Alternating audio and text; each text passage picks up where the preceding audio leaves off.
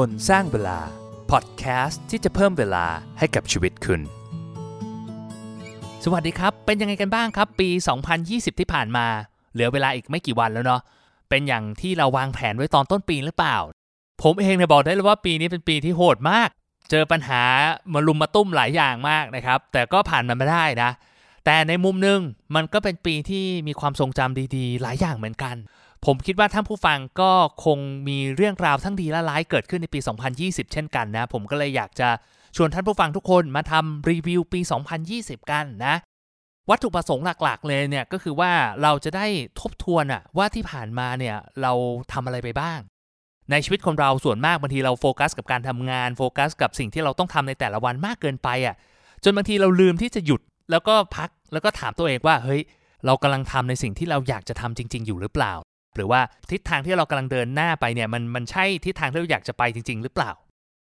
ตอนนี้ผมก็จะชวนมาทำสิ่งที่เรียกว่า year end review workshop ก็คือเหมือนกับให้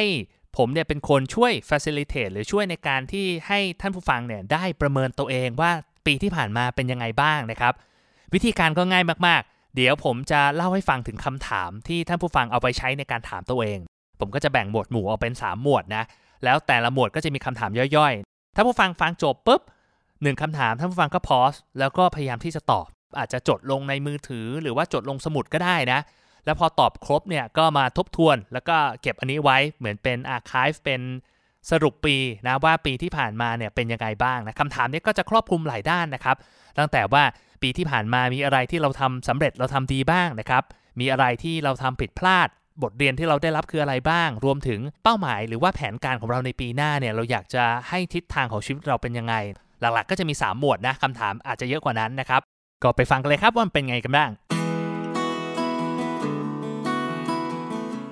แต่ก่อนจะเริ่มนะ ผมจะเล่าให้ฟังก่อนว่าจริง ๆ แล้วเนี่ยการทำ annual review เนี่ยหรือว่า year end review เนี่ยมันมีประโยชน์ยังไง ข้อแรกเนี่ยที่ผมคิดว่ามันชัดเจนมากๆ คือ เราทำให้เราได้ไปทบทวน แล้วก็ได้รู้สึกถึงความสำเร็จในสิ่งที่เราทำในปีที่ผ่านมา บางทีเนี่ยเราทำหลาย ๆ อย่างแบบตั้งใจมากทำประสบความสำเร็จ แต่พอมันเวลามันผ่านไปเราลืมอะ่ะเรามักจะจำได้แต่เรื่องที่ไม่ค่อยดีสักเท่าไหร่นะครับเรื่องที่ดีเกี่ยวกับตัวเราเอง สิ่งที่เราทำได้ สิ่งที่เราทำแล้วประสบความสำเร็จเป็นอย่างที่เราคิดเนี่ยเรามักจะไม่ได้ใส่ใจกับมัน การทำ annual review มันก็เหมือนเป็นการไปทบทวนย้อนกลับไปดูว่าเฮ้ยปีที่ผ่านมาเราทำอะไรสำเร็จบ้าง ในมุมกลับกันมันก็อาจจะมีบางอย่างที่เราทำพลาดไป บางอย่างที่เราทำล้มเหลว มันก็เป็นการทบทวนตัวเองว่าเฮ้ยเราได้รับบทเรียนอะไรจากสิ่งนั้นบ้าง แล้วเราจะทำยังไงให้เราไม่ทำไอ้ความผิดพลาดนั้นซ้ำอีกในปีถัดไป ประโยชน์อีกข้อหนึ่งของการทำ annual review นะครับ มันก็จะเป็นเหมือนเป็นการบันทึกปีของเราว่าเฮ้ยปีที่ผ่านมาเราทำอะไรบ้างนะครับ มีเหตุการณ์สำคัญสำคัญอะไรบ้างนะ คือถ้าเราไม่ทำเนี่ยเราจะมีความรู้สึกเหมือนแบบชีวิตมันแบบผ่านไปเร็วมาก คือแบบย้อนกลับไปดู 3 ปีที่แล้ว เฮ้ย เราทำอะไรไปวะ เหมือนกับเวลาผ่านไป 3 ปี 5 ปีแล้วรู้สึกชีวิตมันไม่ได้ไปไหนเลย จริง ๆ มันอาจจะมีการเปลี่ยนแปลงนะ แต่เราไม่ได้จดมัน เราไม่ได้ใช้เวลาทบทวนว่าเฮ้ยมันเกิดอะไรขึ้นแล้วเราจะทำอะไรต่อไป มันก็เลยรู้สึกว่าแบบเวลามันผ่านไปเร็วโดยที่เราไม่ได้ทำอะไรเป็นชิ้นเป็นอันนะ เพราะฉะนั้นเนี่ยการทำ year end review เนี่ยมันจะช่วยให้เราทบทวนในปีที่ผ่านๆมาได้นะ อีกสัก 3 ปี 5 ปีย้อนกลับมาดูเราก็ยังเห็นว่า เฮ้ยมันเกิดอะไรขึ้นในปีนี้ เราประสบความสำเร็จอะไรบ้าง เรา อะไรบ้างที่เราทำแล้วมีความสุขอะไรที่เราทำแล้วไม่ชอบ อะไรคือความผิดพลาดหรือบทเรียนที่เราได้รับ มันก็จะทำให้ชีวิตเรามีคุณค่ามากขึ้น แล้วก็เราใช้ชีวิตได้สนุกมากขึ้น แต่ก่อนจะเล่าคำถามให้ฟังนะครับ ผมอยากจะให้ให้มุมมองหน่อยละกันว่า จริง ๆ แล้วเนี่ยหลักในการทำ annual review เนี่ยคือเราต้องพยายามมองให้ครบทุกด้านของชีวิตอย่างบางคนเนี่ยเหมือนโฟกัสกับเรื่องงานมากเกินไปใช่ไหมเวลารีวิวก็รีวิวแต่เรื่องงานใหญ่ยอดขายเท่าไหร่ได้รับความรับผิดชอบอ่า การประเมินผลงานที่ทำงานเป็นไงบ้าง ได้เงินเดือนขึ้นเท่าไหร่อะไรพวกนี้นะครับ ซึ่งในมุมมองหนึ่งมันก็เป็นเรื่องสำคัญนะ แต่คนที่บ้างานหรือว่าแบบโฟกัสกับเรื่องงานมากๆอะ่ะ มีแนวโน้มที่จะ ignore หรือว่าไม่ใส่ใจเรื่องอื่น ๆของชีวิต เช่นว่าแบบอาจจะเป็นเรื่องของสุขภาพ เรื่องของความสัมพันธ์ เรื่องของความสุขของตัวเอง เพราะฉะนั้นเนี่ยการประเมิน ชีวิตเนี่ยผมอยากให้ทำให้รอบด้านนะครับ นอกจากเรื่องงานแล้วก็จะมีเรื่องของเงิน เรื่องของสุขภาพ เรื่องของงานอดิเรก เรื่องความสุข เรื่องครอบครัวก็อาจจะมีหลายมิติเช่นว่าลูกความสัมพันธ์ในฐานะสามีภรรยา ความสัมพันธ์กับพ่อแม่รวมถึงเพื่อน ว่าเรามีชีวิตเเป็นยังไงบ้างนะ คืออยากให้ให้ประเมินให้ให้รอบด้านเอาล่ะเริ่มกันเลยครับกับคำถามหมวดแรกก็คือ what went well this year คือปีที่ผ่านมาเนี่ยมันมีอะไรบ้างที่แบบทำแล้วมันประสบความสำเร็จมันทำแล้วมันดี เดี๋ยวผมลงไปทีละคำถามนะ ถ้าใครอยากจะฟังให้จบแล้วตอบทีเดียวก็ได้ หรือว่าฟังแต่ละคำถามแล้วพอสก็ได้นะครับ แล้วสุดท้ายเนี่ยเดี๋ยวผมจะเล่าให้ฟังถึงคำตอบของผมเองนะสำหรับคำถามพวกนี้นะครับ อะไรคือความสำเร็จที่เราภูมิใจที่สุดในปีนี้ อะไรคือสิ่งที่ทำให้เรามีความสุขที่สุดอะในปีที่ผ่านมา สิ่งที่เรารู้สึกขอบคุณมากที่สุดในปีที่ผ่านมาคืออะไร ปีนี้เราเอาชนะอุปสรรคหรือว่าความท้าทายอะไรมาบ้าง อะไรคือนิสัยดีๆ ที่เราได้เริ่มต้น แล้วก็นิสัยแย่ๆที่เราสามารถจะเลิกมันได้ในปีที่ผ่านมา ก็ประมาณนี้นะครับสำหรับคำถามข้อนี้นะคือมันเป็นการให้เราไปทบทวนในอดีตว่าเฮ้ย ปีที่ผ่านมาเรารู้สึกภูมิใจกับอะไร ปีที่ผ่านมารู้สึกเราแฮปปี้กับอะไร แล้วก็เราเอาชนะอุปสรรคอะไรมาบ้างนะ รวมถึงเราได้พัฒนาตัวเองในมุมของการสร้างนิสัยในการปรับไลฟ์สไตล์ของเรายังไงบ้างนะ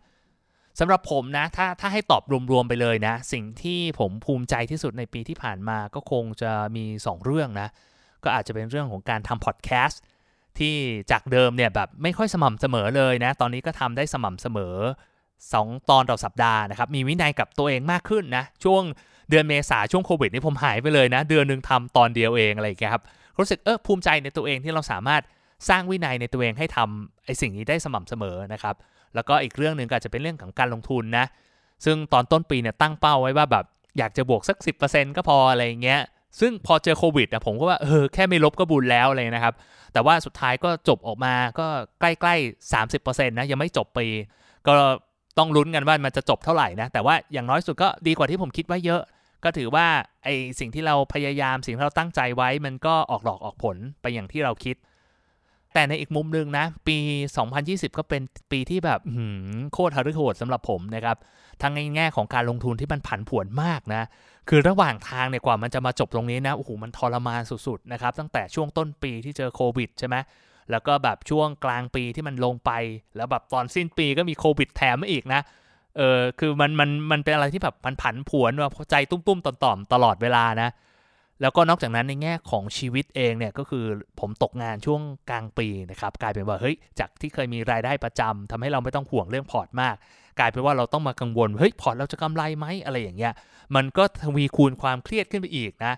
แต่ก็ผ่านมันมาได้นะ แล้วก็รู้สึก ภูมิใจรู้สึกชื่นชมตัวเองว่า เออมันเป็นช่วงเวลาที่ยากลำบากเนาะแต่ว่าเราก็สามารถเอาชนะอุปสรรคตรงนี้มาได้ ถึงแม้อาจจะสภาพแบบออรอดแร่ก็เหอะนะฮะแต่ว่ามันก็เป็น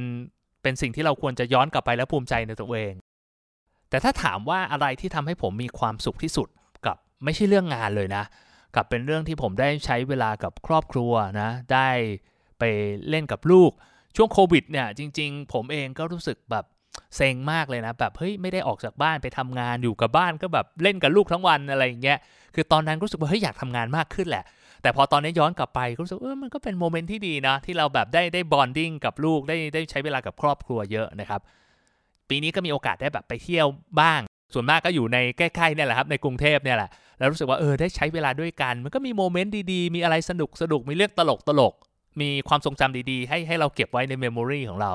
ก็รู้สึกว่าเป็นช่วงเวลาที่ที่ดีแล้วก็มีความสุขกับมันมากๆนะ ก็ลองเอาไปทำดูนะครับ ก็อย่างที่ผมบอกไปก็ลองเอาตอบคำถามตัวเองดูอาจจะเป็นคำถามอื่นที่ผมอาจจะไม่ได้ถามก็ได้นะ แต่ว่าเป้าหมายหลักของของ section นี้ก็คือว่าเราต้องตอบให้ได้ว่าปีที่ผ่านมาเนี่ยมันมีอะไรที่เราทำแล้วมัน positive บ้างมีอะไรที่เราทำแล้วรู้สึกดีกับตัวเอง ที่เราอยากจะทำซ้ำอีกในปีข้างหน้า มาถึงบทที่ 2 นะครับ ก็คือ what didn't go so well this year อะไรที่มันทำแล้วมันไม่ค่อยเป็นดั่งใจสักเท่าไหร่ในปีที่ผ่านมาคำถามที่จะช่วยขยายความตรงนี้นะ ก็คือ อะไรคือบทเรียนที่สำคัญที่สุดที่เราได้รับในปีนี้ ความผิดพลาดที่ใหญ่ที่สุดที่เราทำในปีนี้คือ อะไรคือเหตุผลที่ทำให้เราไม่ประสบความสำเร็จตามที่ตั้งใจไว้ อะไรคือสิ่งที่ทำให้เราทุกข์ใจที่สุดในปีที่ผ่านมา แล้วก็ข้อสุดท้ายนะครับ เราเสียเวลาไปกับเรื่องอะไรมากที่สุด คือคำถามของผมเนี่ยสังเกตว่ามันจะเป็นในหลายมิติในเรื่องของเฮ้ยสิ่งที่เราบทเรียนที่เราได้รับนะครับเอ่อปัญหาที่เราเจอรวมถึงสิ่งที่ทำให้เราแบบไม่มีความสุขกับมัน หรือรวมถึงเรื่องการบริหารเวลาด้วยนะ ว่าเฮ้ยอะไรที่มันทำให้เราเสียเวลาไปกับมันเยอะนะ ซึ่งถ้าเป็นคำตอบของผมสำหรับคำถามเหล่านี้นะ ผมก็จะบอกว่า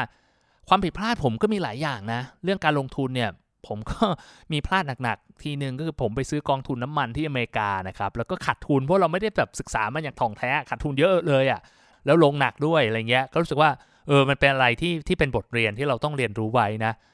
แต่ว่าถ้าถามว่าปัญหาที่หนักที่สุดก็คงเป็นเรื่องของสภาพจิตใจครับ ที่ผมไม่ค่อยได้ดูแลมันเท่าไหร่คือ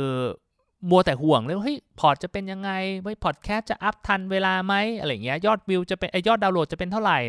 เราก็เลยไม่มีเวลาได้พักผ่อนสมองนะครับการนอนก็มีปัญหานะเรื่องสุขภาพเนี่ยเออรู้สึกเครียดรู้สึกกังวล แบบรู้สึกบางทีรู้สึกอึดอัด แบบหายใจไม่โล่งท้องนะครับ คือรู้สึกว่าเราทำงานได้ไม่เต็มที่อะเพราะเราจะรู้สึก burnout ตลอดเวลาค่อนข้างบ่อยเลยแหละคือแบบบางทีทำทำไปเอ้ย burnout อีกแล้วพอ burnout เนี่ยสิ่งที่ตามมามันก็คือบางทีมันทำให้เราหนีปัญหาไปกับเรื่องไร้สาระที่เราไม่ได้ enjoy กับมันสักเท่าไหร่นะแต่มันเป็นการแบบ หนีปัญหาในเป็น mechanism ของร่างกายใช่ไหมอ่านการ์ตูนดู YouTube ทำอะไรพวกเนี้ยนะครับ ซึ่งผมใช้เวลากับมันอย่างน้อยวันละ 1-2 ชั่วโมงอะ่ะเสียเวลากับเรื่องพวกนี้ไปเยอะมาก แต่ถ้าพูดถึงบทเรียนที่สำคัญที่สุดในปี 2020 ที่ผ่านมานะครับ ผมคิดว่าก็คงเป็นเรื่องครอบครัวมั้งครับ คือพอเราเจอโควิดเนี่ยเราก็รู้สึกว่าผมเองก็รู้สึกแบบเฮ้ยจริง ๆ แล้วเรื่องเงินหรือว่าความสำเร็จในหน้าที่การงานเนี่ยมันไม่สำคัญหรอกเท่ากับ การที่เราได้เห็นคนที่เรารักมีความสุข ได้ใช้เวลาร่วมกันนะ รวมถึงตัวเราเองมีสุขภาพกายและสุขภาพใจที่ดีเนี่ยโหผมคิดว่ามันมันสำคัญกว่าเงินเยอะเลยนะก็เป็น section ที่2นะครับก็คือเป็นการทบทวนปีที่ผ่านมาแหละว่าเฮ้ยปีที่ผ่านมาเราเราผิดพลาดตรงไหนบ้างอะไรที่เราทำแล้วรู้สึกว่าเฮ้ยเราไม่อยากจะทำมันอีกแล้วนะครับเพื่อเป็นการเตือนตัวเองนะจะได้วางแผนสำหรับปีถัดไปได้ดีขึ้นนะ ก็มาถึง section ที่3นะครับก็คือว่า what I'm working toward ก็คืออะไรที่เราจะแบบโฟกัสกับมันในปีข้างหน้าอะไรที่เราที่จะจะพยายามทำอะในปี 2021 คำถามที่ผมช่วยในการขยายความตรงนี้คือว่า อะไรคือสิ่งที่เราอยากจะโฟกัสกับมัน เป็นสิ่งที่เราอยากจะทำมากขึ้นในปีหน้า อะไรที่เราอยากทำมันน้อยลงในปีหน้า ถ้าเราแบบ fast forward เร่งเวลาไปได้ไปถึงสิ้นปี 2021 เนี่ย อะไรคือความสำเร็จหนึ่งอย่างที่เราอยากให้มันเกิดมากที่สุดในชีวิตของเรา รวมถึงปีหน้าเนี่ยเราอยากจะโฟกัสกับเรื่องอะไร เอาสั้นๆ แค่แบบ1-2ถึงหรืออย่างมากก็ 3 เรื่องก็พอคำตอบสำหรับผมนะ ผมคิดว่าสิ่งที่ผมอยากจะทำน้อยลงเนี่ยอันนี้ชัดเจนเลยคือใช้เวลากับเรื่องไร้สาระที่เราทำไปโดยไม่รู้ตัวนะครับ เอาเวลาในแต่ละวันของเราคืนมานะ รวมถึงใช้เวลากับ งานที่เราอาจจะไม่ได้ enjoy เท่าไหร่น้อยลง เช่นแบบบางทีผมอาจจะใช้เวลากับการเทรดหุ้นเยอะเกินไป ซึ่งจริง ๆ แล้ว ถ้าเรามองระยะยาวเนี่ย แล้วเราลงทุนยาวๆสำหรับผมเองนะ ผมคิดว่า เฮ้ย บางทีมันไม่จำเป็นต้องไปเทรดถี่ยิบขนาดนั้นนะแล้วเอาเวลาตรงนั้นใช้เวลากับครอบครัว หรือทำอะไรที่แบบเรา enjoy กับชีวิตมากขึ้นดีกว่า หรือแบบอย่างงานพอดแคสต์เองเนี่ยมันก็มีงานบางอย่าง พวกงานแอดมินงาน operation ที่ผมก็ไม่ค่อยอยากทำไม่ได้ enjoy กับการทำสักเท่าไหร่นะ ก็อยากจะทำสิ่งสิ่งเหล่านี้น้อยลง เพื่อจะได้มีเวลาไปทำสิ่งที่อยากทำมากขึ้น ซึ่งก็คือการดูแลสุขภาพกายและสุขภาพใจให้ดี ฝึกสมาธิเยอะๆ นอนให้ดี ใช้เวลาพักผ่อนนะใช้เวลากับครอบครัว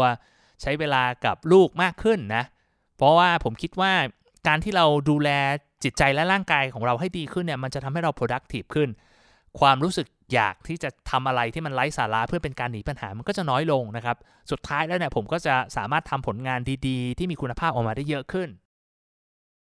แล้วก็ความสำเร็จหนึ่งอย่างที่ผมอยากให้มันเกิดขึ้นมากที่สุดในปี 2021 เนี่ย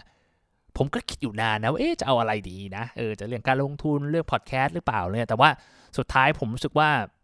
ความสำเร็จที่ผมน่าจะภูมิใจที่สุด ก็คือการได้ใช้เวลาอยู่กับลูกอย่างเต็มที่ ผมรู้สึกว่า ช่วงเวลาที่เขาเหมือนเป็นช่วงเวลาทองอะของชีวิตของเขาที่แบบน่ารักสุดๆ ที่แบบเอ้ยกำลังแบบเข้าอนุบาลมีโมเมนต์ดีๆ มันมันคงผ่านไปแล้วผ่านไปเลยเนาะเหมือนกับช่วงปีแรกที่ผมรู้สึกว่าผมไม่ได้ใช้เวลากับลูกเท่าไหร่แล้ว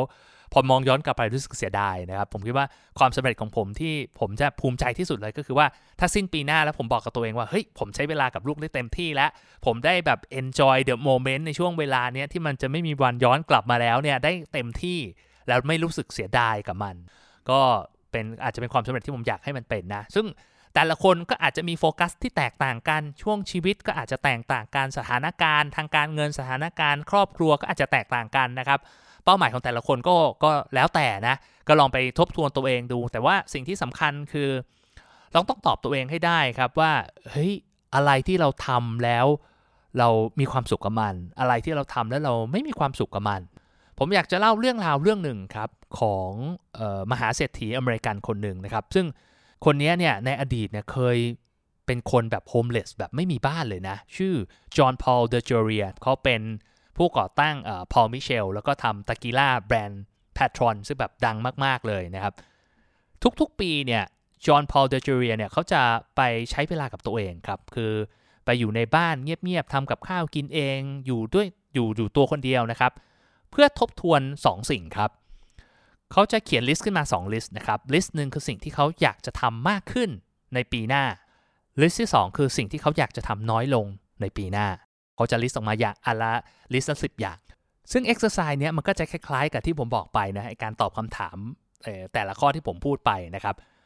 มันเป็นสิ่งที่ทรงพลังมากๆนะ เพราะมันจะช่วยให้ feedback กับชีวิตเราว่า เฮ้ยจริง ๆ แล้วเนี่ย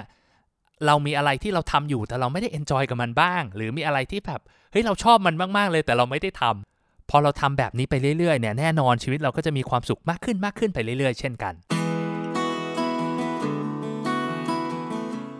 สุดท้ายผมอยากจะบอกว่าชีวิตของเราจริงๆก็เหมือนกับการขับรถที่แบบไปในจุดมุ่งหมายของเรานะครับบางครั้งเนี่ยเราต้องจอดรถพักสักนิดหนึ่งนะเพื่อดูแผนที่เช็คคุกก็แมปสักหน่อยหนึ่งว่าเฮ้ยเราขับมาถูกทางหรือเปล่านะ การทำสรุปปีเนี่ยมันช่วยได้ไม่ต่างกันเลยนะ มันก็คือการช่วยให้เราเห็นทิศทางในชีวิตของเราได้ชัดเจนขึ้นว่าเฮ้ยเราผ่านมาเป็นยังไง ขับมาได้กี่กิโล แล้วเราต้องไปอีกกี่กิโลนะครับแล้วทิศทางมันไปทางไหน ถึงแม้ว่าไอการทำ annual review นะมันอาจจะแบบไม่ได้เปลี่ยนชีวิตของเราจากหน้ามือเป็นหลังมือเลยอะ่ะแต่อย่างน้อยที่สุดนะผมคิดว่าประโยชน์ที่สำคัญมาก ๆ เลยอะ่ะคือมันทำให้เราได้จดบันทึกชีวิตของเรานะครับ มันเหมือนเป็นการจด หน้าหนึ่งของชีวิตเราลงในสมุดที่เราสามารถย้อนกลับมาดูได้ว่า เฮ้ย อะไรมันคือความสำเร็จที่เราควรจะแบบชื่นชมตัวเองในอดีตรวมถึงบทเรียนที่เราได้เรียนรู้จากข้อผิดพลาดของเรานะครับ เพื่อที่เราจะได้ใช้ชีวิตเต็มที่ในแบบที่เราอยากจะใช้จริง ๆ นะ ก็หวังว่าท่านผู้ฟังคงจะได้ประโยชน์นะ แล้วก็อยากเชียร์ให้ทุกคนทำ annual review อย่างที่บอกไว้นะครับแล้วก็ถ้า ทำแล้วรู้สึกเฮ้ยอยากจะแชร์อยากจะแบ่งปันก็มาโพสต์ไว้ในกลุ่มคนสร้างเวลาได้นะครับเดี๋ยวผมแปะลิงก์ไว้ให้ที่โชว์โน้ตนะ เพื่อเป็นการส่งต่อแรงบันดาลใจนะครับ แล้วก็แง่คิดบทเรียนดีๆ ให้กับสมาชิกท่านอื่นฟังนะครับผมหวังว่าท่านผู้ฟังทุกคนจะได้ย้อนกลับไปมองปี 2020 ด้วยรอยยิ้ม แล้วก็ได้เรียนรู้จากมันนะ เพื่อจะให้วางแผนให้ปี 2021 เป็นปีที่ดีขึ้นไปเรื่อยๆนะครับ ผมบอลคุณสร้างเวลาพบกันใหม่นะครับ สวัสดีครับ คนสร้างเวลา พอดแคสต์ที่จะเพิ่มเวลาให้กับชีวิตคุณ